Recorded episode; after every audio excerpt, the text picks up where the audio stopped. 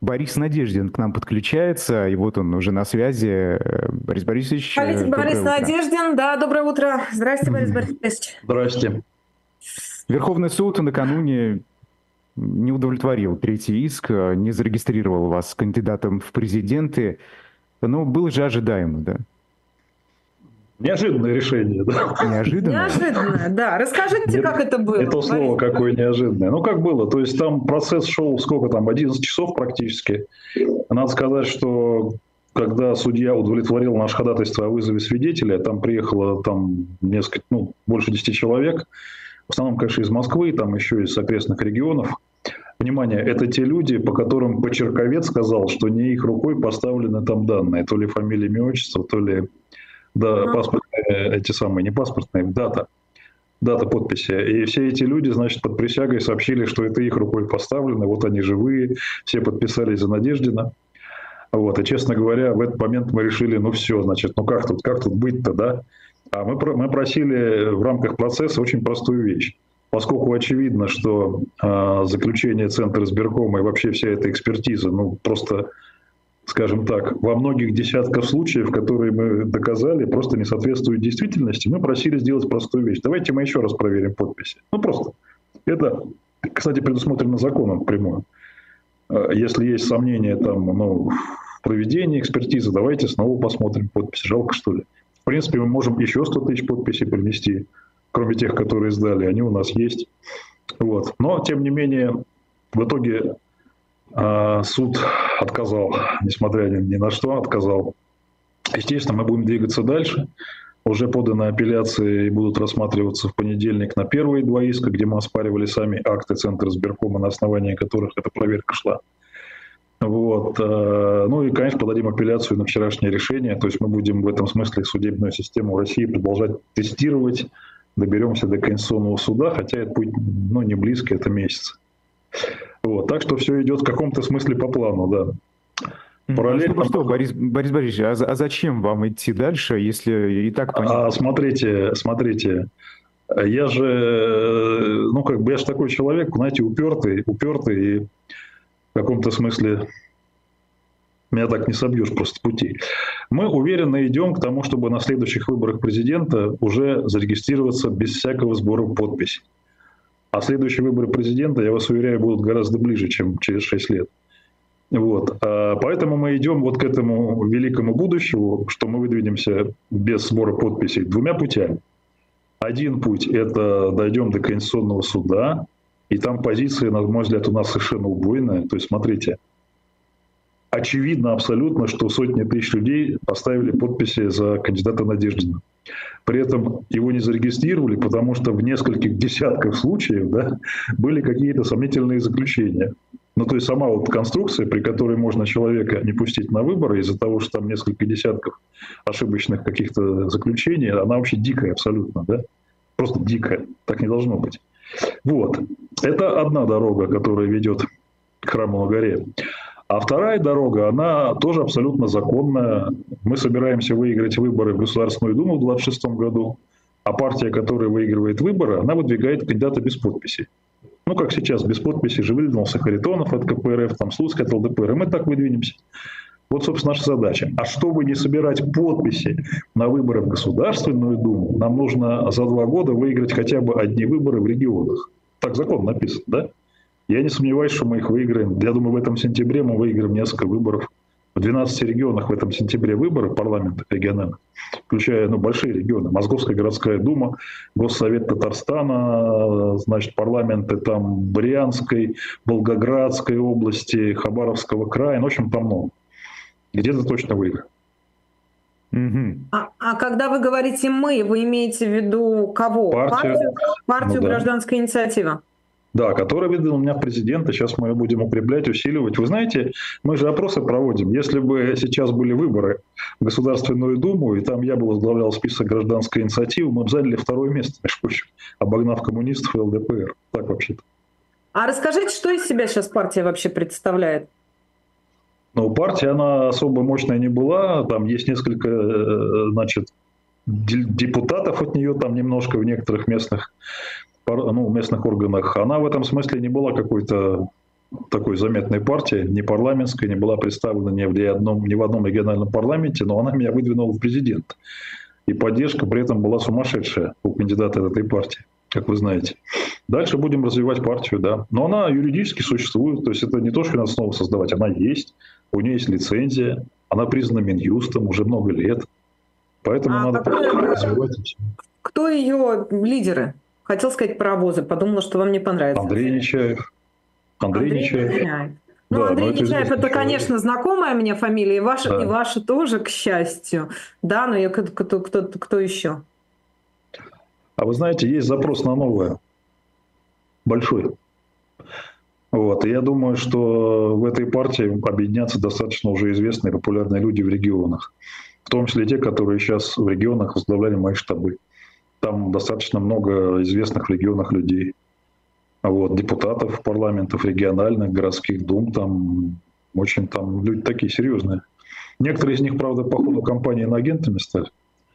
Но это у нас обычное дело, и, между прочим, иноагентам не запрещено выдвигаться в депутаты совсем.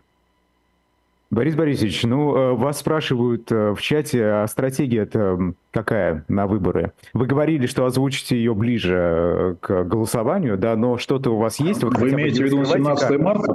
Да, да, не раскрывайте карты, а хотя бы скажите, есть у вас стратегия, к чему-то вы призовете? Ну, есть, смотрите, я, ну, как это сказать, я же такой оптимист, мы будем обжаловать отказ мне в регистрации, и вдруг случится чудо, и за три дня до выборов президиум Верховного суда, надзорная инстанция меня восстановит.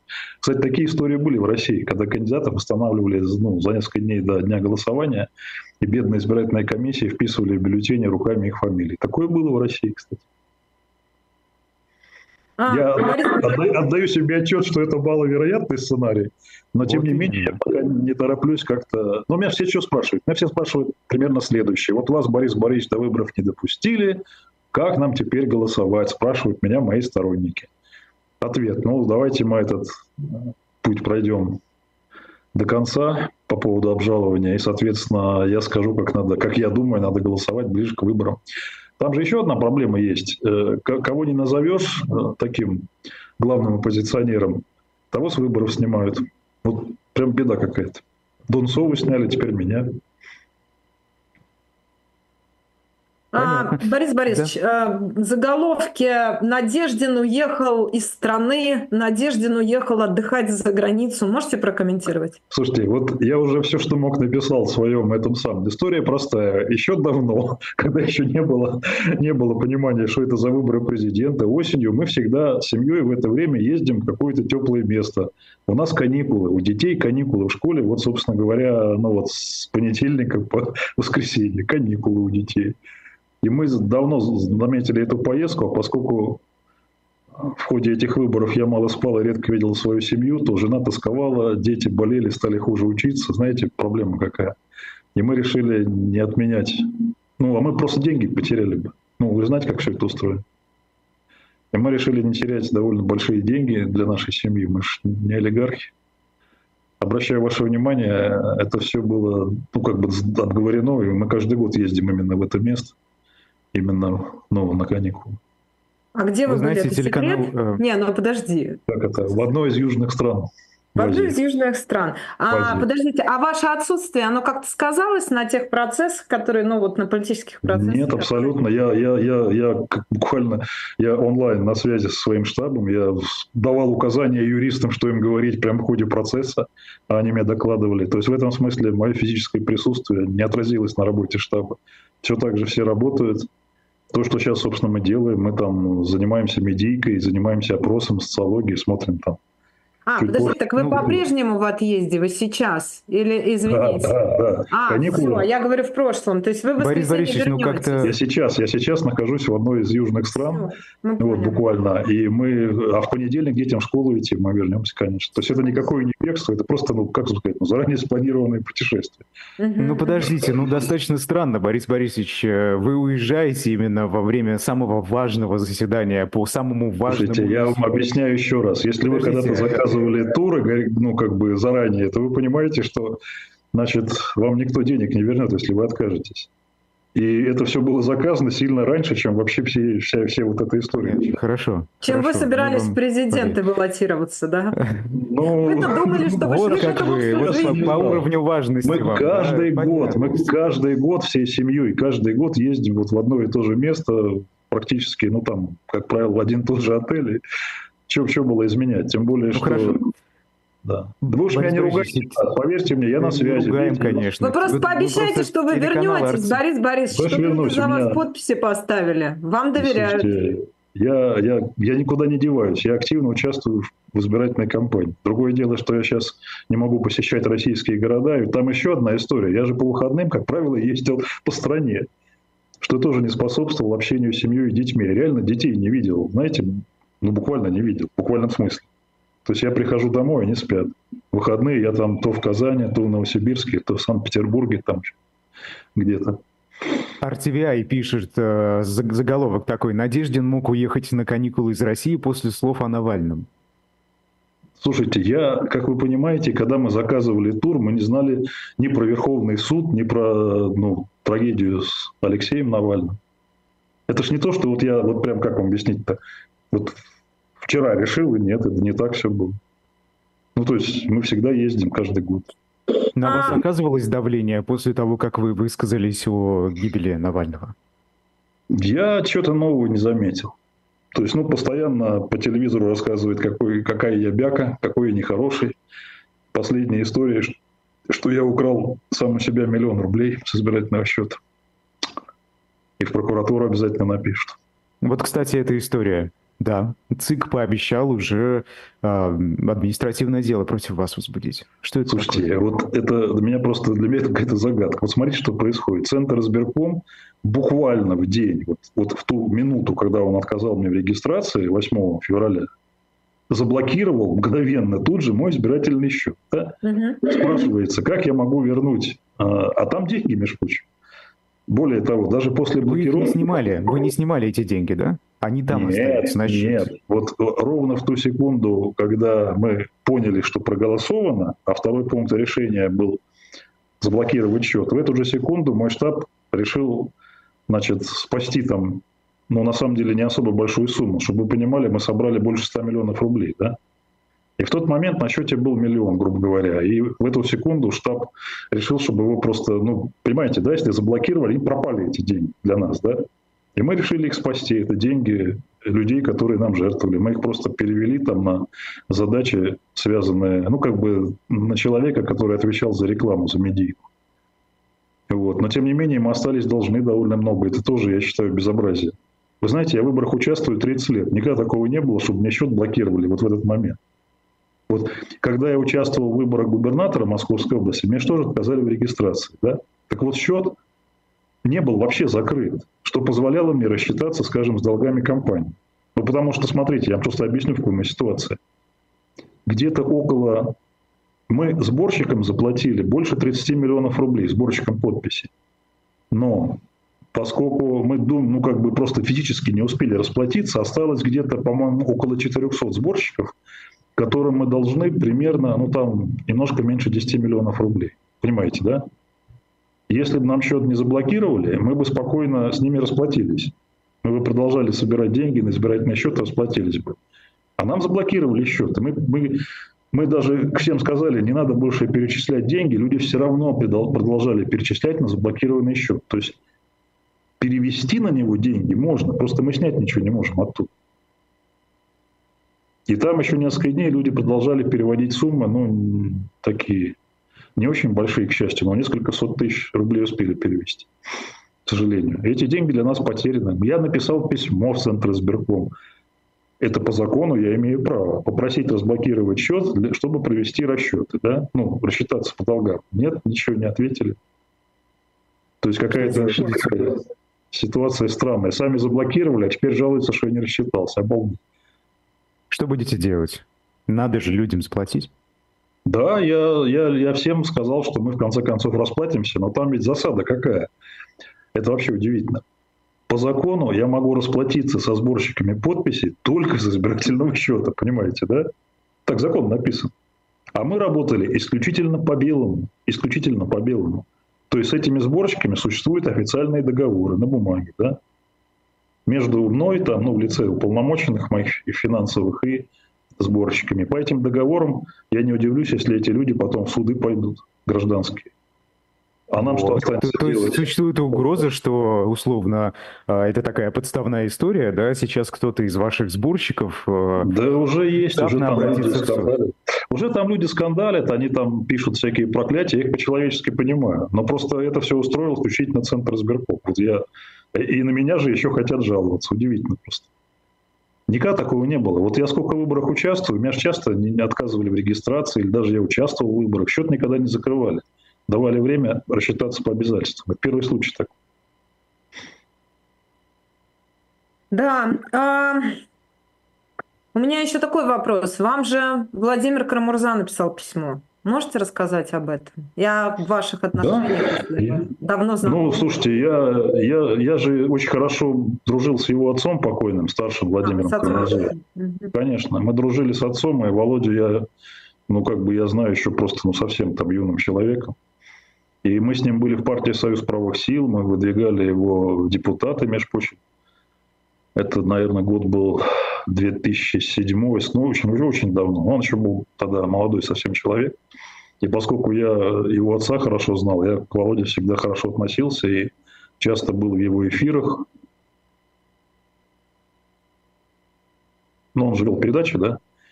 Вот. И поэтому у меня с ним ну, такие товарищеские конечно. отношения. Я в каком-то смысле вот, да, и я, естественно, его всячески пытаюсь поддерживать в этой тяжелой ситуации, в которой он оказался. Mm-hmm. О чем он вам написал? А это опубликовано все, мы все опубликовали. Mm. Ну, расскажите просто. Если... Ну, он написал, э, в принципе, правильные слова. Он написал, что страшно удивился, что я выдвинулся, потому что он так написал, что когда мы с ним были в партии «Союз правых сил», я представлял как он пишет, и это, в общем, правда, такое умеренное, не радикальное крыло, а он такое резко оппозиционное, это правда чистая, да. Я же по характеру не революционер совсем. Я все больше законы пишу, там в суды хожу, как вы видите. Вот. Вкусно живете, короче, да. И он удивился, он удивился, что я вообще в это дело влез.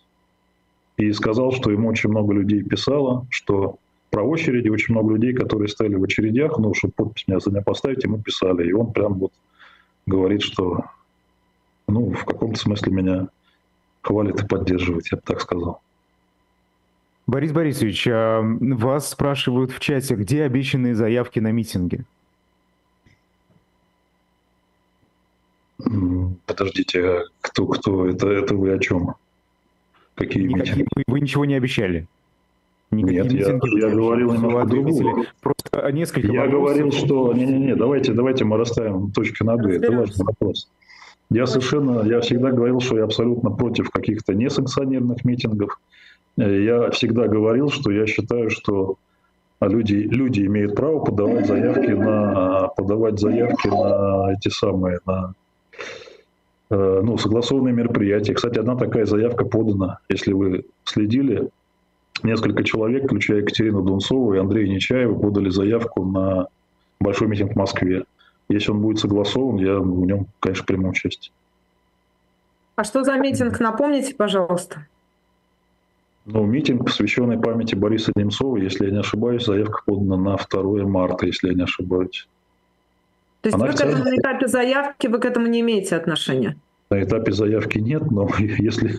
Но там вообще-то лидер партии Нечаев подписал угу. Андрей Чапаев. Памяти а. Немцова и Навального? Да, там, по-моему, указано в заявке, да. И, ну, как бы изначально, э, когда все это подавали, и не было еще, ну, нет, Навальный еще жив был. Угу. А потом, когда Борис это да. Заявку Навального, как я понимаю. Булаев, э, зампредседателя ЦИК, сказал, что комиссия получила письма от сторонников Надеждина об отзыве оставленных за него подписей. Это что за история? Кто это отзывает подписи? Надо спросить Николая Ивановича, о чем это он. Вообще, конечно, если была проведена такая операция, что взяли адреса людей, которые за меня поставили подписи, и что-то с ними там кто-то работал, что вы откажитесь, это, конечно, безобразие. Это нехорошо. Николай Иванович, бросайте это дело, неправильно вы действуете. Хорошо. А, да, ну, давайте по, про Навального поговорим. А, на ваш взгляд, что потеряла, кого и что потеряла Россия? Ну, что, что? Символическая фигура, героя позиции. Печально все это, конечно. Люди не должны умирать в таком возрасте и в таких условиях.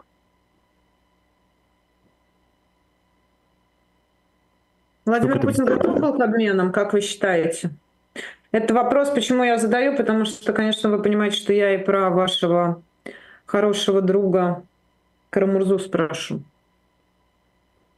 Ну, друга, да, друг сына вашего хорошего друга.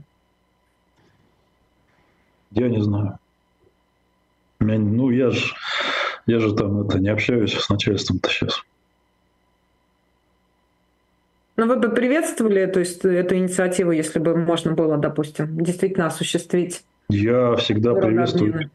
Я любые обмены приветствую. И обмены пленными на фронте я приветствую, и обмены заключенными я приветствую. Знаете, я не считаю, что люди должны погибать и страдать.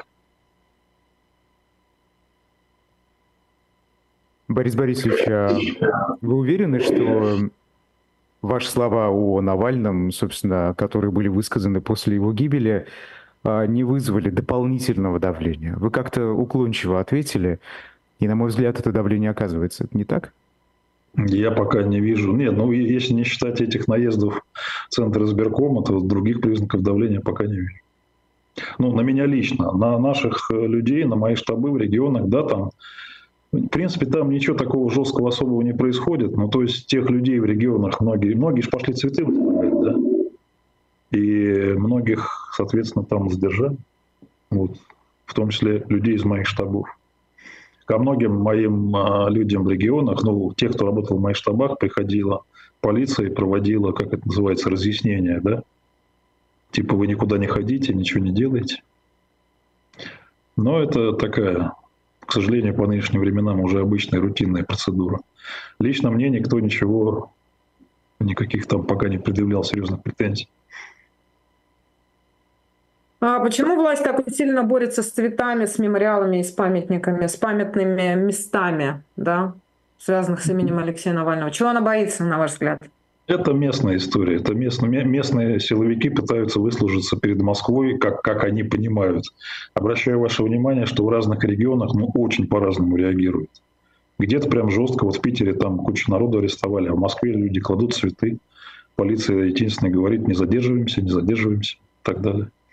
Это чисто какие-то, знаете, это же система же как работает. Каждый начальник хочет получить, я имею в виду силовик, да, там полиция там, и так далее, хочет получить значит, какие-то награды и не хочет получить какие-то взыскания. Да? Поэтому, соответственно, они так реагируют по-разному, в зависимости там, от конкретных обстоятельств. Но вообще это дурь, конечно. То есть наказывать людей за то, что они цветы возлагают, это вообще такая, конечно, история дикая абсолютно.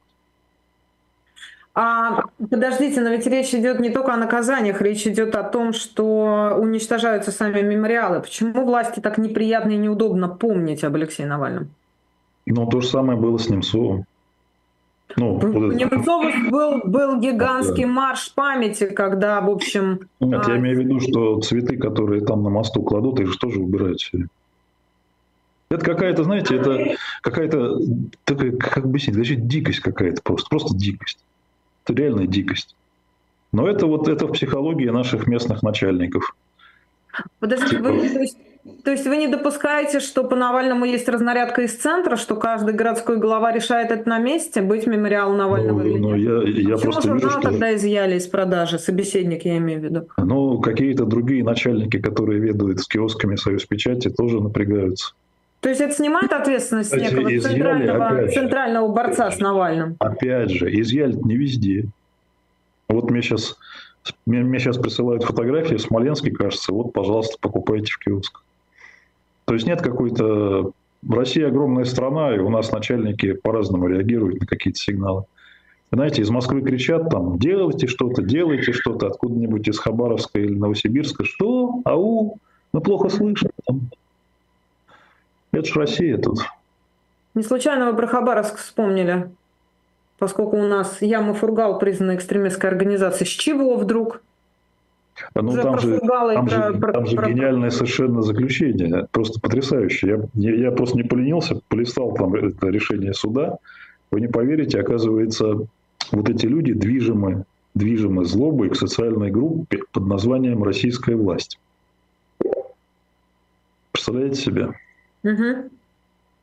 Это круто. Угу. Вот до, до этого нигде в мире не додумались, чтобы объявить власть социальной группой, а критику власти разжиганием ненависти к этой социальной группе. Это такая хабаровская новая история. Вы знаете, все это больше всего больше напоминает какую-то смесь Оруэлла и Салтыкова-Щедрина, все, что мы наблюдаем в России. И все это говорит о, к сожалению, глубочайшей деградации, глубочайшей деградации институтов российского государства, включая суды, включая парламенты там, ну, в общем. Только ли институты а, власти, а институты общества? У нас тут вчера была дискуссия на тему, Айдар интересовался у наших зрителей, верите ли вы в народ?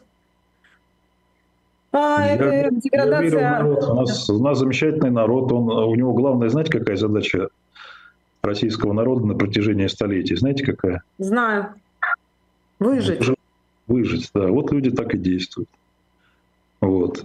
Кстати, а, был, шанс, был шанс как бы построить нормальные отношения власти и общества, но Путин его не использовал, к сожалению. Борис Борисович, вас э, спрашивают э, зрители, может быть, не возвращаться пока, учитывая...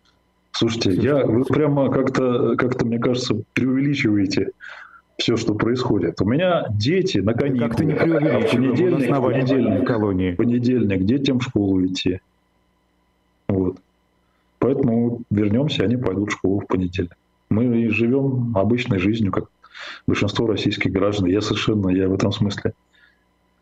Я с народом. Живу в Долгопрудном, в обычном доме, дети ходят в школу. То есть все в России. Заметьте, все в России, в отличие от некоторых.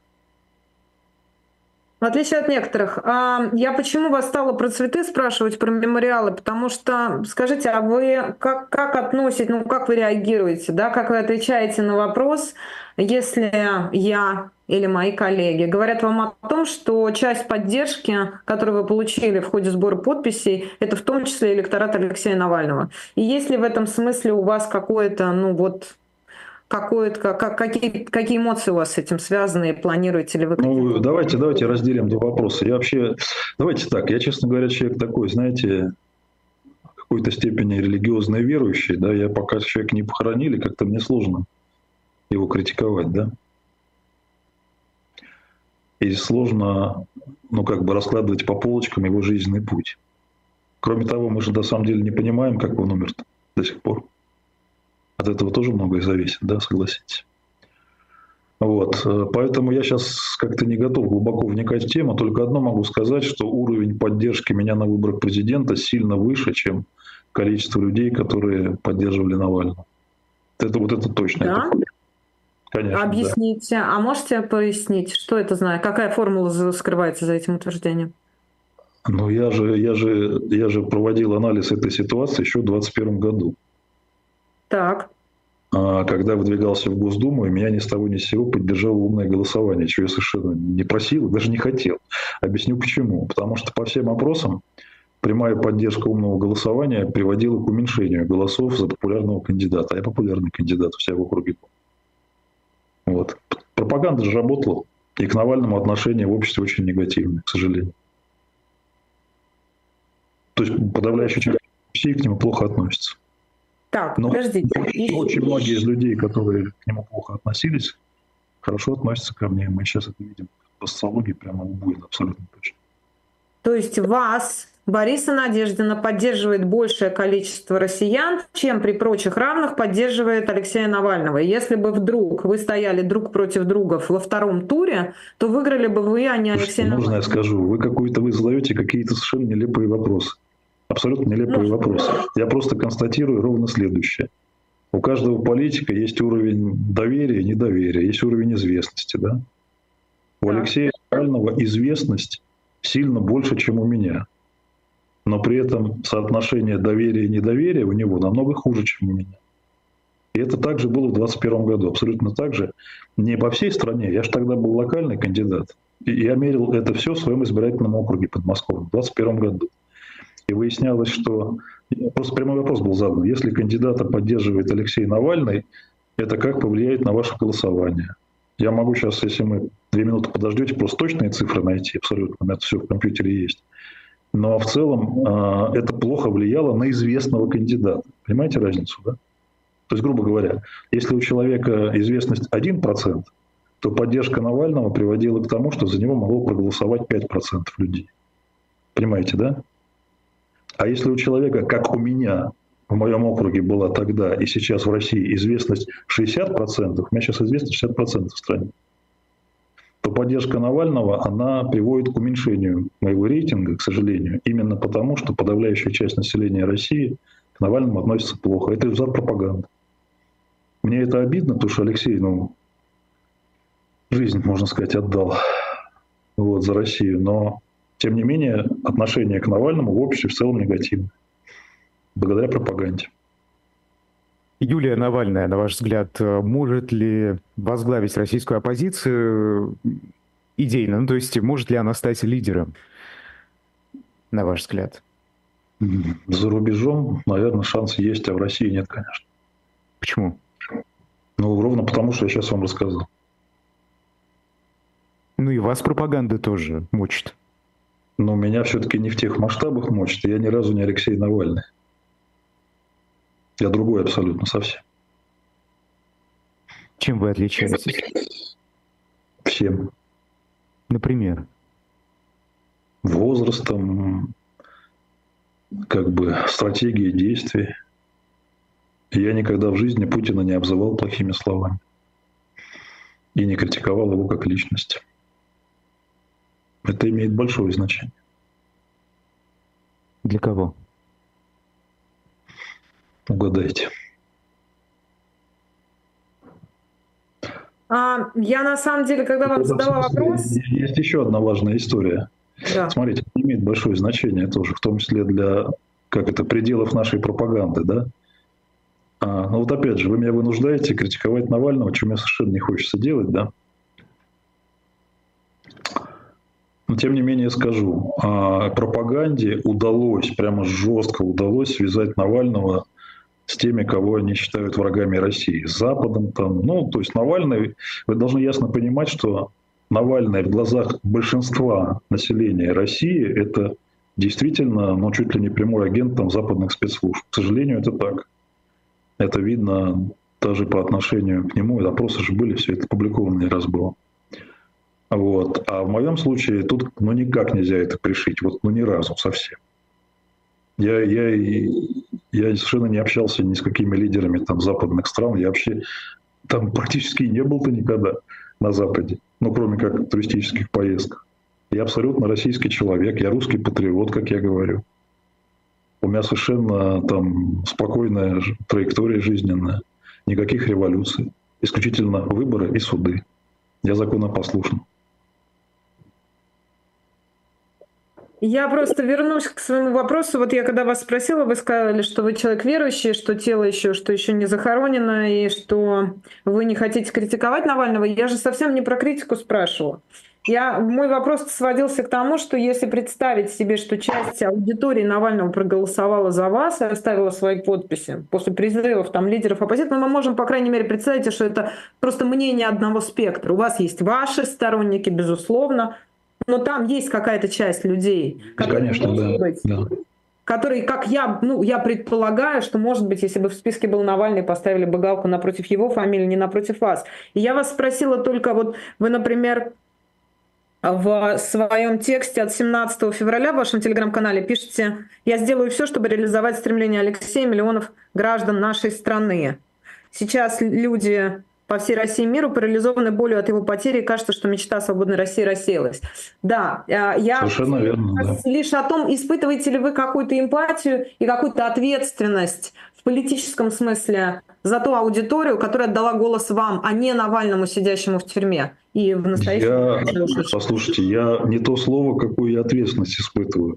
только благодаря этой ответственности и благодаря пониманию, что за мной действительно стоят десятки миллионов людей, готовых проголосовать. У меня же там двузначные цифры рейтинга, даже по официальным опросам были, больше 10%, потом 15%, и запретили публиковать опросы, между прочим. Вот, когда я там был еще в гонке. У меня огромная ответственность, только благодаря этому я еще продолжаю действовать, потому что я же начал с того, что у меня Семья моя замучена совсем, особенно жена и дети. Поставьте себя на их место. Но я продолжаю двигаться. Вот. И я... Давайте я так сформулирую. Совершенно очевидно, что то, как Навальный представлял будущее страны, и то, как я его представляю, это в целом цель одна, чтобы Россия была мирной и свободной.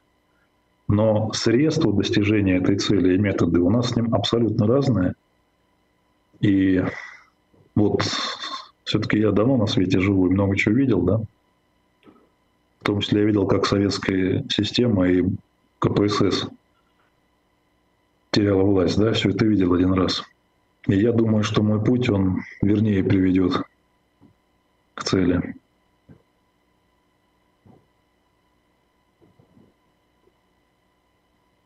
Простите, я не услышала конец фразы. Путин вам везде, везде Путин померещится. Я не говорил Путин. Я говорил, что... Просто мне показалось, подвисло немножко, да? Или нет, Айдар, mm ты услышал? Да. Ну, вот у нас да, висит. Да, да. А, завис приведет, я услышала последнее слово приведет, и дальше ты не мог бы повторить? Или ты тоже не услышал? Нет, э, было слишком а. тихо и непонятно. Да, все, у нас Борис Надеждин а. вылетел из конференции. Чатик. Я не знаю, не уверен, получится ли его вернуть, учитывая, что у нас очень мало времени осталось. Да, ну как-то тревожно. Тревожно. А, чат, дорогой, напишите, какие, то есть... А... Мы сейчас пытаемся, да? Вот, да, Борис, Борис Надеждин к нам вернулся. Вы знаете, вот, вот стоило вам упомянуть, как тут свет выключили во всем отеле, а теперь включили обратно. Давайте я коротко. Я не говорил слово Путин совсем, это вам показалось. Я говорил другое, что мне, мне кажется, что мой, мой путь, мой путь, сказал я, скорее приведет к цели, которая, без всякого сомнения, у тех и у Навального, и у меня цель-то одна, чтобы Россия стала мирной и свободной страной, вернулась в сообщество цивилизации.